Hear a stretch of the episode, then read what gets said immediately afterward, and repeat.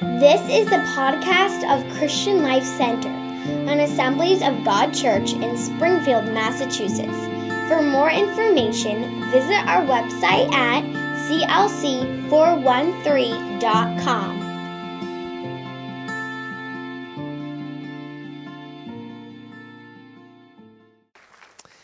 If you would please turn with me in your Bibles to the book of Revelations. Oftentimes, when we think of the book of Revelation, we may think about what it has to do with future events. And Revelation certainly does have a lot to do uh, with upcoming events. There are prophecies that are even unfolding before our eyes uh, today. Uh, there are prophecies that have yet to be fulfilled, and uh, many that have been fulfilled so perfectly as God foretold. But the book of Revelation is not primarily a book that focuses on what's going to happen in the future. That is not the main uh, intention of the book as, as a whole. Uh, the main intention is the revelation of Jesus Christ. And the truth is, is that as we spoke about before, that Jesus is the complete representation of the Godhead, of, the, of, of rather of God, and as he represents God to us, we're able to understand better because he came to this earth as someone we could see, someone we could hear, and he spoke to us in ways that we understood. And that's why he says in his word that he often spoke to people in parables because they wouldn't really be able to grasp everything without an analogy from what we deal with here on earth. So, in the book of Revelation, we see that the Apostle John was exiled to the island of Patmos. He was placed there because of his love for Jesus. And it happened, and it begins in chapter 1 verse 9, and it says, I, John, am your brother and your partner in suffering and in God's kingdom and in the patient endurance to which Jesus calls us. I was exiled to the island of Patmos for preaching the word of God and for my testimony about Jesus. It was the Lord's day, and I was worshiping in the Spirit. Suddenly, I heard behind me a loud voice like a trumpet blast. It said, Write in a book everything you see and send it to the seven churches in the cities of Ephesus, Smyrna, Pergamum, Thyatira, Sardis, Philadelphia, and Laodicea. And when I turned to see who was speaking to me, I saw seven gold lampstands, and standing in the middle of the lampstands was someone like the Son of Man. He was wearing a long robe with a gold sash across his chest. His head and his hair were white like wool, as white as snow. And his eyes were like flames of fire. His feet were like polished bronze refined in a furnace. And his voice thundered like mighty ocean waves. He held seven stars in his right hand, and a sharp two edged sword came from his mouth. And his face was like the sun in all its brilliance. And when I saw him, I fell at his feet as if I were dead. But he laid his right hand on me and said, Don't be afraid. I'm the first and the last. I am the living one. I died, but look, I am alive forever and ever.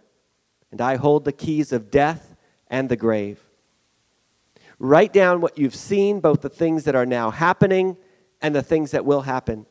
This is the meaning of the mystery of the seven stars that you saw in my right hand and the seven gold lampstands. The seven stars are the, are the angels of the seven churches, and the seven lampstands are the seven churches. As God looks down upon his people all across the globe,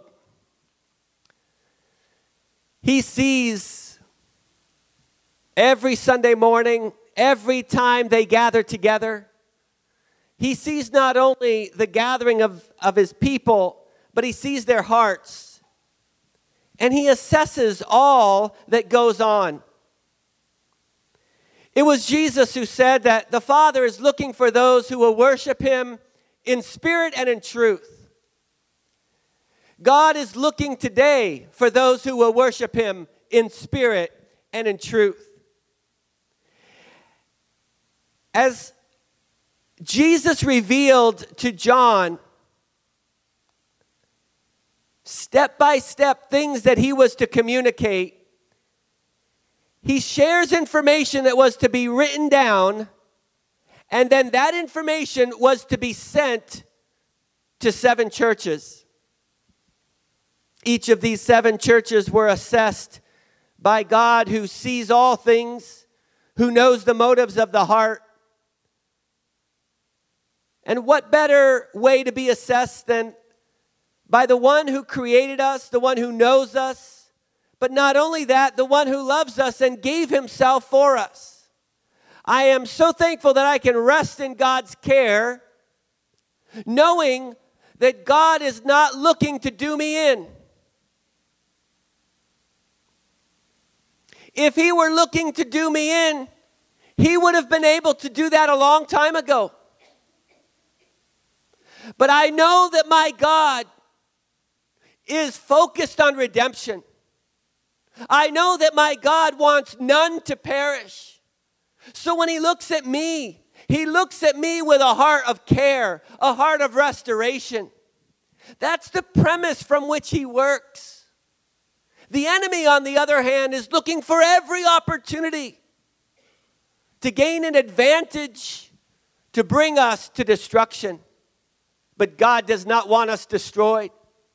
He wants no one to be destroyed, but rather that every single person on this planet would be saved. And that's why he came. And he references that in his communication to the Apostle John. He says, I am the living one. I died, but look, I am alive forever and ever, and I hold the keys of death and the grave. You see, when you stand before Jesus, you won't be able to hide anything. You know, there's all kinds of opportunities in this world when you're before people, whether it's an interview, whether it's in a relationship. There are all kind of opportunities for us to be able to withhold information. To make ourselves look a little bit different than we really are because we might be afraid that if we share something, that, that person may think the worst of us and so we hold off. But God's eyes see all things. And when we stand before Him on that day, He will see every single thing that is in our heart, whether we want to share it or not. But, friends, it's not only for that day. As you sit here this morning, God's eyes see your heart. There's nothing that you can hide from God. Now, when you hear that, that there's nothing that you can hide from God, it should bring you comfort because you can know that even though God knows everything that you've done wrong, He still loves you. That should bring encouragement to you. But it becomes a danger to those who feel that they want to do their own thing and walk in disobedience and still say, I am a child of the King of Kings. That's a dangerous thing because for those people also, God sees everything. And He will only put up with rebellion for so long. God loves the people who rebel, but He will only put up with rebellion for so long. We see that laid out all throughout God's Word. In fact, in the Old Testament, God often referred to it as a cup.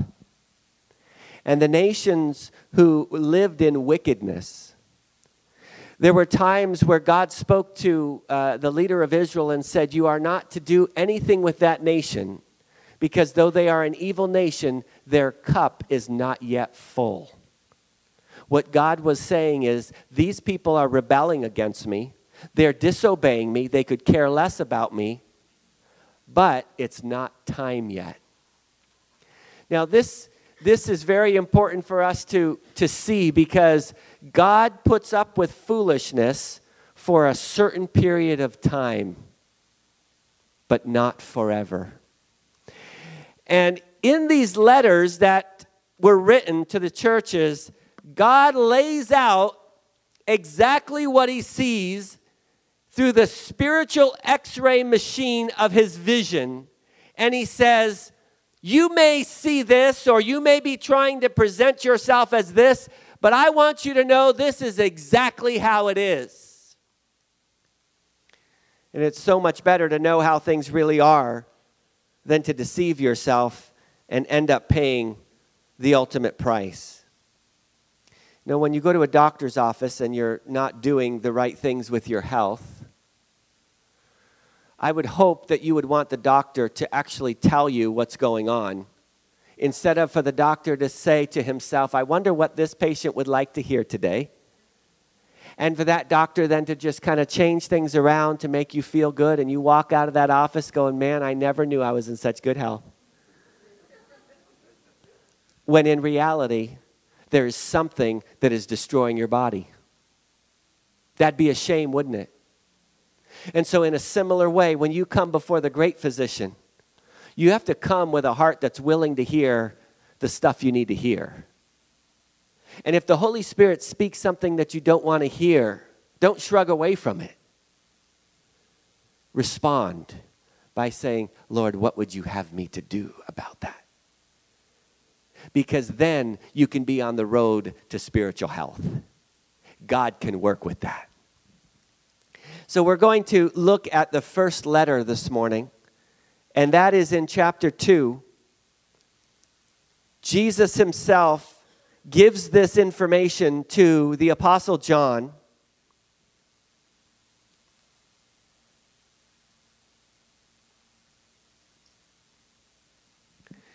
It is said from writings that the Apostle John who loved Christ, because of the people's hatred for him and interest in, in him being destroyed, ended up putting him in a container of boiling oil. And miraculously, he did not die, nor was he affected by it by the supernatural power of God. And because they didn't know what else to do with him, they exiled him to the Isle of Patmos. And so, as we read this letter here, we read words penned by this apostle who had paid a great price for following Jesus, which is why he says in his words here uh, that he was one who had suffered. And when we go through suffering, the things that we hear from the Lord have a way of sticking when we are with undivided attention focused on the Lord. So many things around us can grab our attention. John did not have a lot of things to grab his attention because he was exiled on an island. So he had plenty of time. He had plenty of focus. And on this Lord's day, that was written about in the book of Revelation, God had a word, not just for one church, but for seven churches. And he begins with the church in Ephesus. Verse 1 says, This is the message from the one who holds the seven stars in his right hand, the one who walks among the seven gold lampstands. And I want you to pay close attention now to the things that Jesus says about the church in Ephesus. And I truly believe that because we are human beings, we are people, that though there are general characteristics that stand out about the church as a whole, but there are components from each of the letters to these churches that speak to each one of us as believers. And he starts by saying, I know all the things that you do. God knows every single thing you do. He sees when you wake up. He sees when you go to bed. He sees when you go to work. He sees when you get home. You read Psalm 139, and it lays out very specifically how God sees all the details of our lives. He even knows every particular detail about you physically, even to the point of knowing how many hairs are on your head. And that can be ever changing, can it? The reality is, is God knows you well. Do not deceive yourself to somehow think that God doesn't know about what's going on in your life because He does. He says, I know all the things you do. I have seen your hard work and your patient endurance. Many of you in this room, you apply great effort in your service for the King of Kings. Many of you have served the Lord for years. You have been faithful. God has seen everything that you have done. And when you see the Lord, there is not one thing that will go unrewarded. For God is not a debtor to anyone, and He will follow through on His promise. For He said, Jesus said these words Behold, I come quickly, and my reward is with me to give to everyone according to his work. Your work, my brother and my sister, for the Lord is never, never, never in vain. Sometimes you may feel like it's not going anywhere, like you're working hard and you're not seeing the fruit. But you need to walk by faith in knowing that even though there may be a time between the sowing and the reaping, that season between the sowing and the reaping, things are happening. God's promise will be fulfilled. Your work for the Lord is not in vain. So don't give up.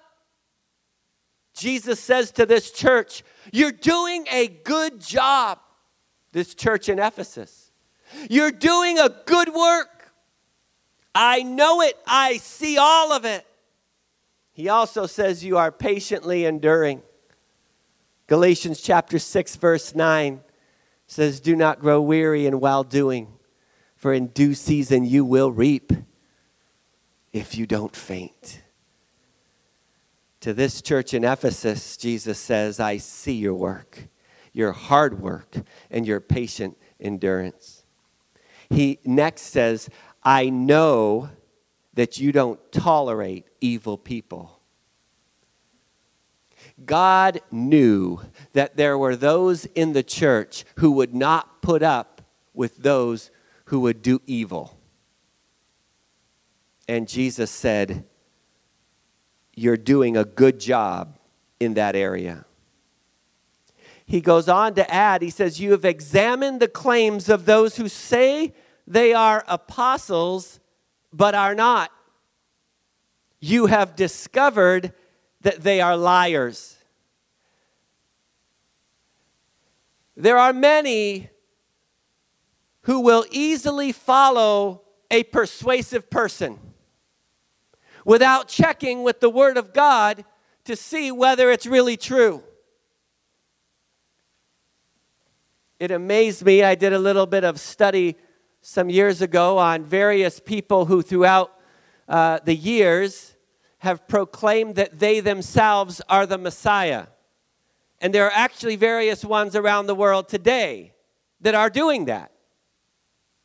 And it was amazing to me as I watched these documentaries to see the hundreds and thousands of people that literally flocked together proclaiming that this person is their Messiah. Completely ignorant of the word of the living God. And yet they were singing songs of praise to him. They were giving their offerings to him. They were doing pretty much whatever because his word was looked at as indeed the word of God. God says to the church in Ephesus, I'm proud of you because you're not, you're not adopting that foolishness. You are testing. You are seeing is this person actually preaching the word of God or not? God says to the church in Ephesus, Good job. Then in verse 3, he goes on to say, You have patiently suffered for me without quitting. Now that takes courage, doesn't it? To suffer for the Lord and not give up.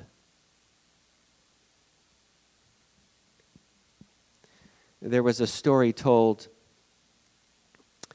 and I forget which country that it occurred in, but this church was in a country where it was illegal to gather together and to worship the Lord. And there was a church gathering, and in the church gathering, in the middle of the service, uh, two soldiers walked in the door armed with weapons. And they demanded that each person in the church make a choice. And they said, We will destroy, we will kill all of those who are not willing to profess, uh, to deny rather, their faith in Jesus Christ. But those who profess, uh, you will uh, risk your life. In fact, you will give your life because they said that they would kill them. So they said in the church, I want all of those who are willing to uh, continue believing in Christ I want you to stand on this side. And everyone who is willing to deny Christ at this moment, you are free to go. And one by one, people stood up and walked out of the church. And they left. At the very end, there was a very small group that had gathered together, and they were willing to suffer for the cause of Christ. After which the soldiers took off their uniform and they said, Welcome, brothers. We're glad to be able to know who our real brothers are in Christ. You see, the truth is, is that suffering and persecution often weeds people out. We are so blessed here in America, friends. And as your pastor, I just want to challenge you don't become complacent. This is a great temptation in our country, but don't become complacent. Stay hot for God in your passion for Him in the midst of all kinds of opportunities that our country has to offer. Keep God front and center and allow Him to be the one who gets your undivided attention and worship. God saw that the church in Ephesus had patiently endured suffering without quitting. That's a very good characteristic. So, so far, everything has been good.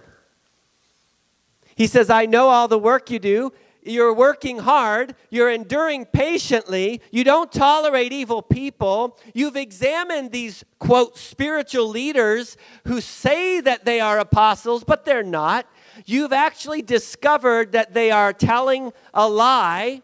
In, addition, you have patiently suffered for me without quitting. Those are good things. Boy, if you find a church with those people in it, there's, that's good qualities there.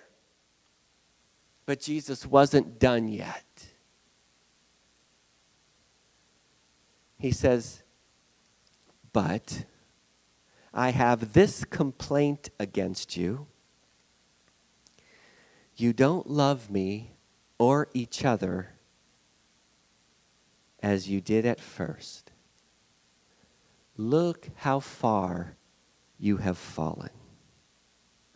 You don't love me or each other as you did at first. Look how far you have fallen. Now, I want you to think about this for a moment. Because at times I think we gauge ourselves by a limited perspective in our walk with God.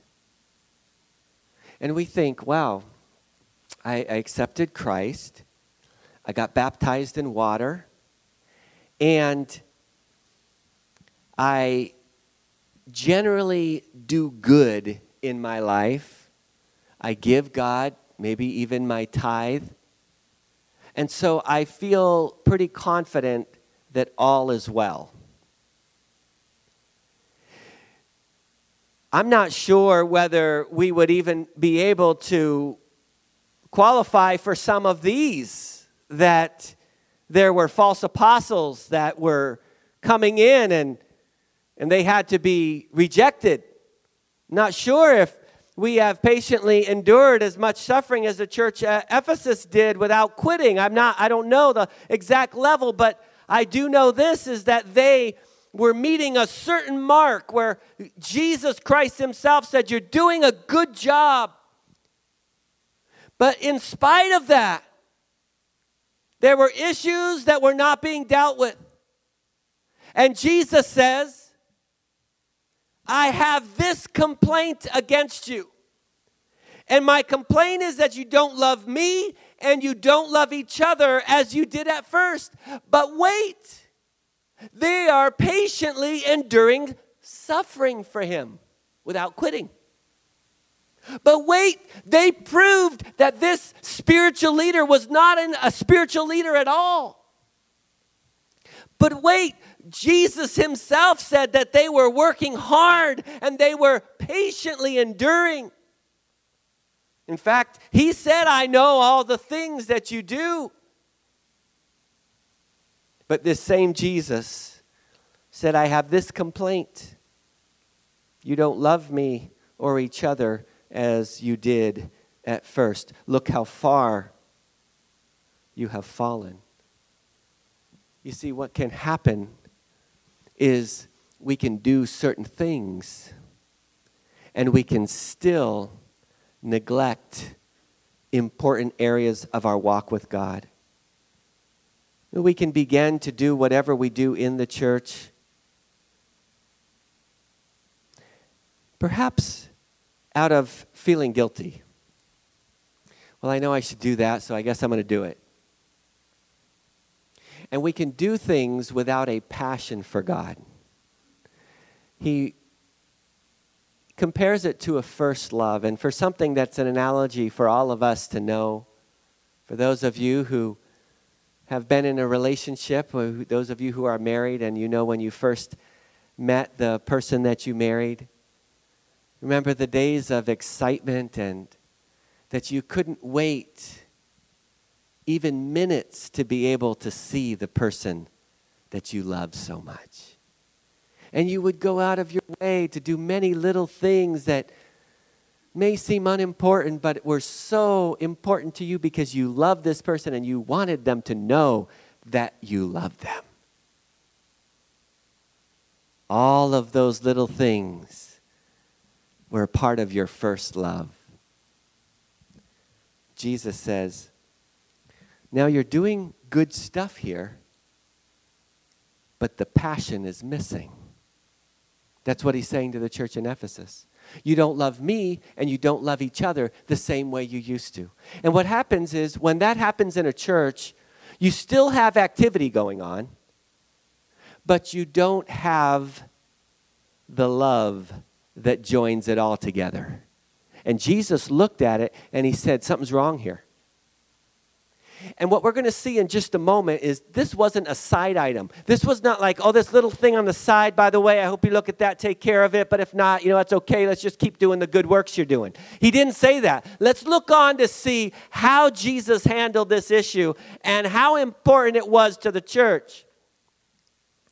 He says in, in, in, the next part of verse 5 Turn back to me and do the works that you did at first. If you don't repent, I will come and remove your lampstand from its place among the churches. That's pretty serious. God says, This is not some little thing that doesn't matter. There has to be a change in motivation for why you're doing what you're doing. I've said it before and I'll say it again. Anybody who works in any ministry in this church needs to do what they do because they do it for God. if you're not doing it because you have a passion for God, you can still persevere and miss the most important thing. And your ministry will end up being dry, it will end up being boring, and it will end up without life and without love. And who wants to be in a ministry like that? All the good stuff listed there, whole list of this is what we do, this is why we do it, and this is how often we do it. That's great. But if there's no passion in our heart for God, even with all the right agenda listed, the love of God can be absent. And Jesus said, That's so critical that if you don't get this taken care of, I'm going to take your candlestick and remove it. That's serious. May God never have to remove the candlestick in Springfield at Christian Life Center. You see, Jesus was speaking words that he meant, and I take him at his word. I hope you do too. Now, he was specifically speaking to Ephesus, but like I said earlier, I believe that there are areas in each of these letters that are applying that apply to this church. So, as it says toward the end of this letter, let him who has ears to hear hear what the Spirit is saying to the church. Because God won't put up with foolishness forever. In fact, this church at Ephesus doing good stuff. He didn't say if you keep going as you're going, we're just gonna it's gonna be okay get a little bit less reward but you just keep on sailing through. No he said i want you to know if you keep doing what you're doing and you don't take care of the first love factor i'm gonna have to take your candlestick out. Jesus was very serious in dealing with this issue even after he gave these, these wonderful accolades of the good things that they had done. If you don't repent, I will come and remove your lampstand from its place among the churches. You see, the doing the works you did at first, as it says there in verse 5, is a revival of the passion in your heart. And what you do with your hands, with your lips, with your mind, all of that can be done in a religious way without passion. But you can do the same things in a whole new dynamic when the love of God is driving what you do.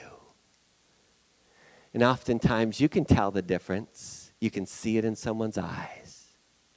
You can see it by the way they talk because out of that person's innermost being will flow rivers of living water.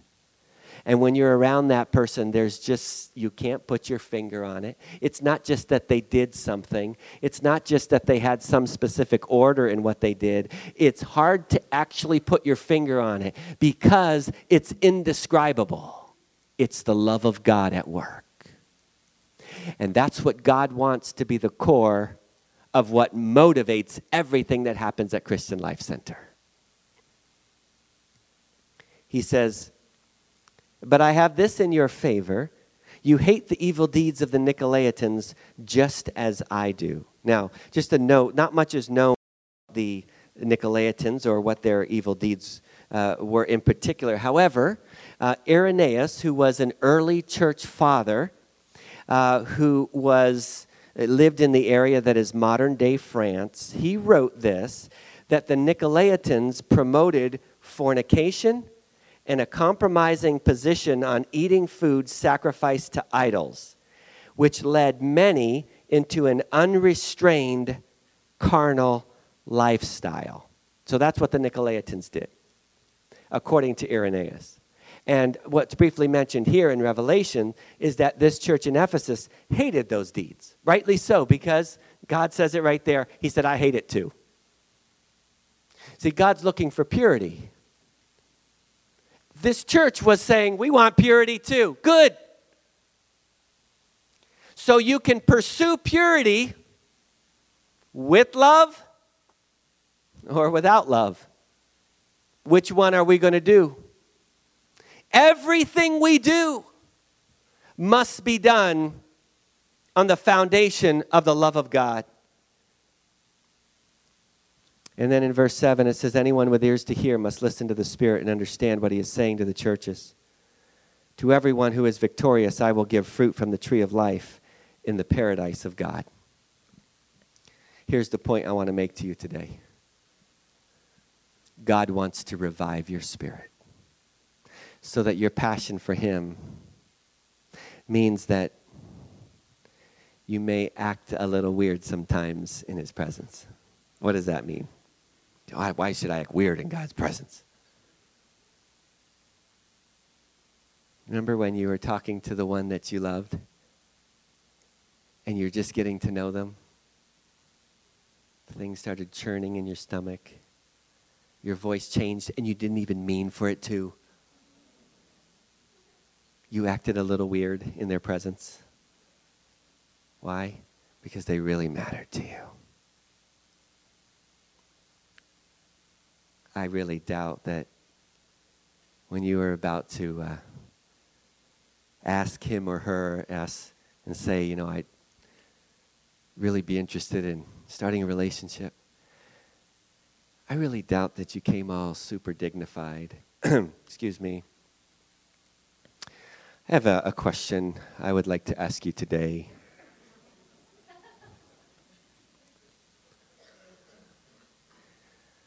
You can answer yes or no, but would you be willing to be my boyfriend, my girlfriend? No. There was a passion that was involved. And when you come to God and you act like it's this rote thing, God says, What are you doing?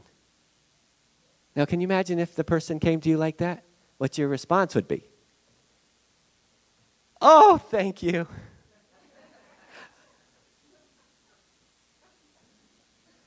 you'd probably be taken back. Like, let me think about this. I'm not so sure. God wants you to have a passion for Him. And sometimes we try to put up this front. God is a holy God, but He's also a God of love. And so when we try to pretend that holiness is simply being uh, like there's no transformation in His presence, that's not the kind of God that I serve. Because when God shows up, life shows up.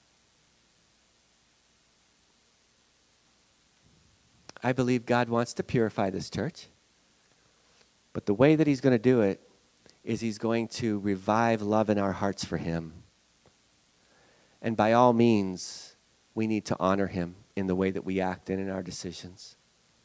But, friend, if on your regular basis you come to God with a list of things you've done to honor Him, and you're like always holding that before Him, like, God, I did this, I did this, and if you don't sense peace in your heart after all these things you're doing, consider this. It could be your level of love that's low. You know, in relationships, things can come to the point, and I've, I've heard it sometimes. Husband and wife, things aren't communicating well, challenges happen. And all of a sudden, the list can come out. I do this, I do that, and I do that. And what do you do? Da, da, da, the focus is on this is what I do, this is what you don't do. And in our human nature, we can get that, like that with God. God, I've done this for you, I've done that for you. But I, I asked you this little thing in prayer, you didn't do that for me. And so I'm upset with you. And there are literally there are people who leave the house of God because God doesn't do for them what they think he should do for them. And I've spoken with some and they give me a whole list of things that they did right. And I'm thinking something's missing here. This seems like a one-sided story. And the truth is is that when we love God, we're willing to lay it all down. The truth is, is that my list, no matter how long it gets of things I've done for God, pales in comparison to what He did for me. You know what I mean? It's like, God, I did this for you, this for you. I, I didn't give myself and sacrifice my life, but He did. Who am I? Who am I to try to compare with Him? your love factor, my love factor for God needs to grow. So, John 14, 21. It's a verse you need to memorize. It's an important verse because it is a demonstration of your love for God. No, it's not just saying, I love you. It says, He that has my commandments and keeps them, he is the one who loves me. And he who loves me will be loved of my Father, and I will love him, and I will manifest myself to him. God wants to show up. He wants to enjoy fellowship with you. But it's not going to happen if you approach him with this stoic attitude. You've got to kind of lay it all out. Allow yourself to get a little giddy in the presence of the Lord and let him know that you really mean it, that you love him. It also involves you getting right with God. The Bible says that without holiness, no one will see the Lord. So I just want to say a few points that I want you to consider. You see, as pastor, my job is to speak. There's the Holy Spirit to take words that apply and apply them where they do and not apply them where they don't, all right? If you're in this church body and you're living in sin, you are affecting this body. Just flat out. If you are doing things behind closed doors that God would look at and say, that's not right, you, as a part of this body, are affecting the kind of letter that we would receive at Christian Life Center from Jesus. You know what I'm saying? Because that was a corporate letter. It wasn't to one person, it was to the whole church. So, as pastor, in fact, when it says that this letter is to the angel of the church, that word is also translated messenger. So, it could very well be the leader or the pastor at the church fact, often God dealt with the nation because the leader of the nation wasn't willing to do something. So there's some responsibilities that fall on my shoulders. I can't fix everything, but I've got to say what I need to say. If you're living in disobedience, you need to turn to the Lord and ask Him to help you to quit. If you're in this church body and you're not honoring God in the things that you know are right, how are you going to grow in the things that you don't yet know are displeasing to the Lord? He that has my commands and keeps them, he is the one who loves me. So, to everyone present in this room, if God were to pen a letter about Christian Life Center today, what would he say and what role would you have to play in that letter? I beg of you, get right with God. Don't play with sin and think that you can just barely make it into heaven. Because for this church, God said, You keep going the way you're going, your candlestick's coming out. I don't want that for this church. And so I pray that God will help all of us to love each other and to love Him with all of our heart. I'm going to tell you, friends, you cannot truly say you love God when you deliberately walk in disobedience to His word. You can't do it you're deceiving yourself. Now, if there's some area that you're working on and the Holy Spirit's dealing with you, God doesn't want you to live in condemnation, but He says, condemnation is not for those who walk according to the Spirit, but those who walk according to the Spirit, they reject those things of the flesh, the things that dishonor God. So, if we're going to be a church that God is able to say, A plus, doing a good job, it's going to be because we love Him with all of our heart and we love each other. So I want to ask if you would close yourself in with the Lord. The Holy Spirit calls to every single one present today. Today is the day to be right with God. There's two focuses I'm going to ask. The first one is, is if you're in this room today, you, you haven't yet surrendered your life to Christ. Maybe you're here today and the Holy Spirit is tugging at your heart, and you know you need to get right with God, by surrendering your life to Him. Maybe you haven't done that, or maybe for many years you've walked away as a prodigal son. God says to you, I will welcome you back if you sincerely come back to me.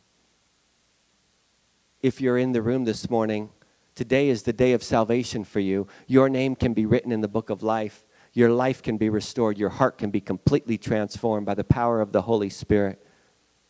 So, as we are gathered here in this place in the presence of a holy and awesome God.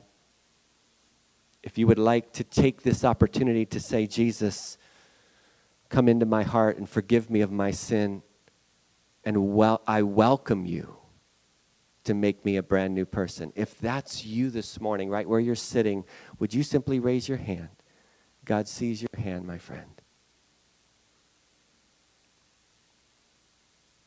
Is there anyone else in this room this morning?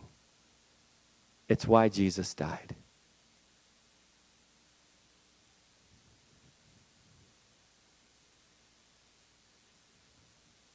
One last call. Is there anyone else?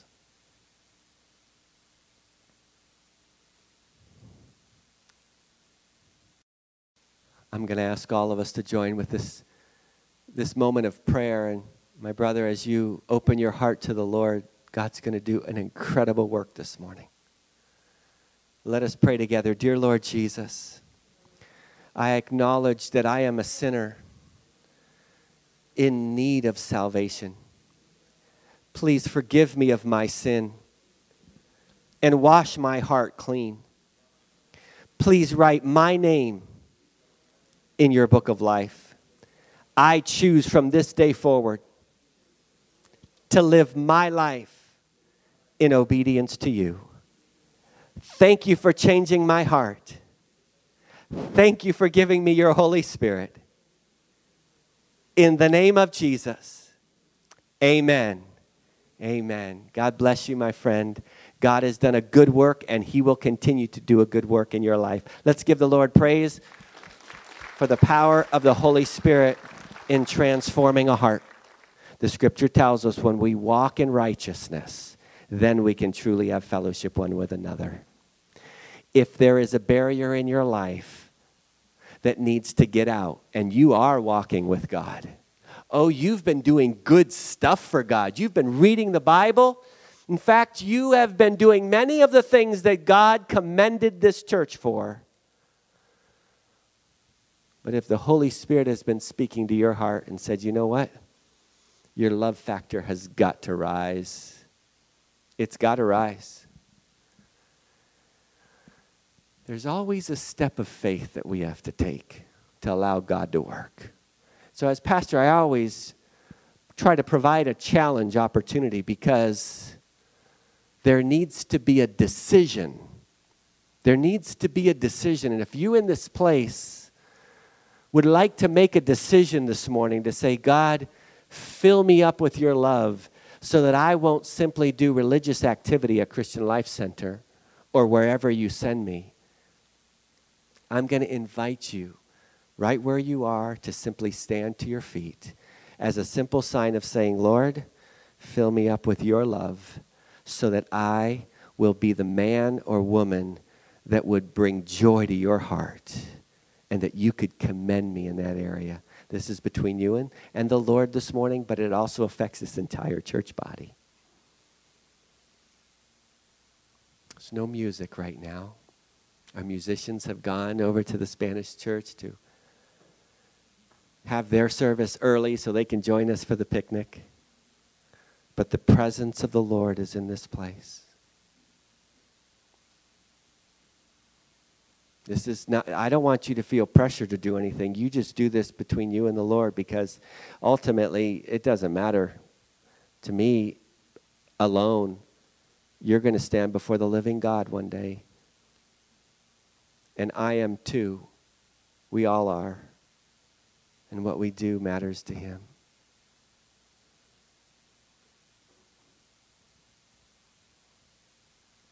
I'm going to give one last call if there's anybody who has not responded, but the Holy Spirit is speaking to you. If it's the Holy Spirit that's been prompting you, then don't miss this opportunity.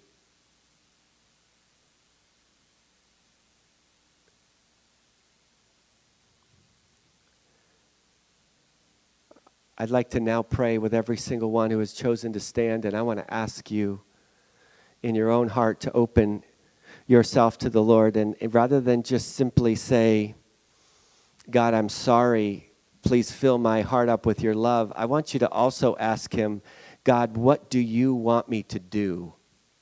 Because He said in that letter, He said, return to your first works and do them. Write that little love note pick up the phone and call for no apparent reason.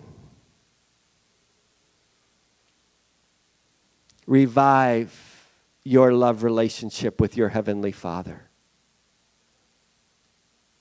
So I want to pray for you this morning, but I want to ask you to open your heart to the Holy Spirit so that it won't just end here, but that throughout this entire week you'll be able to rekindle and revive that love relationship so that you can truly bring joy to the one who gave his life for you.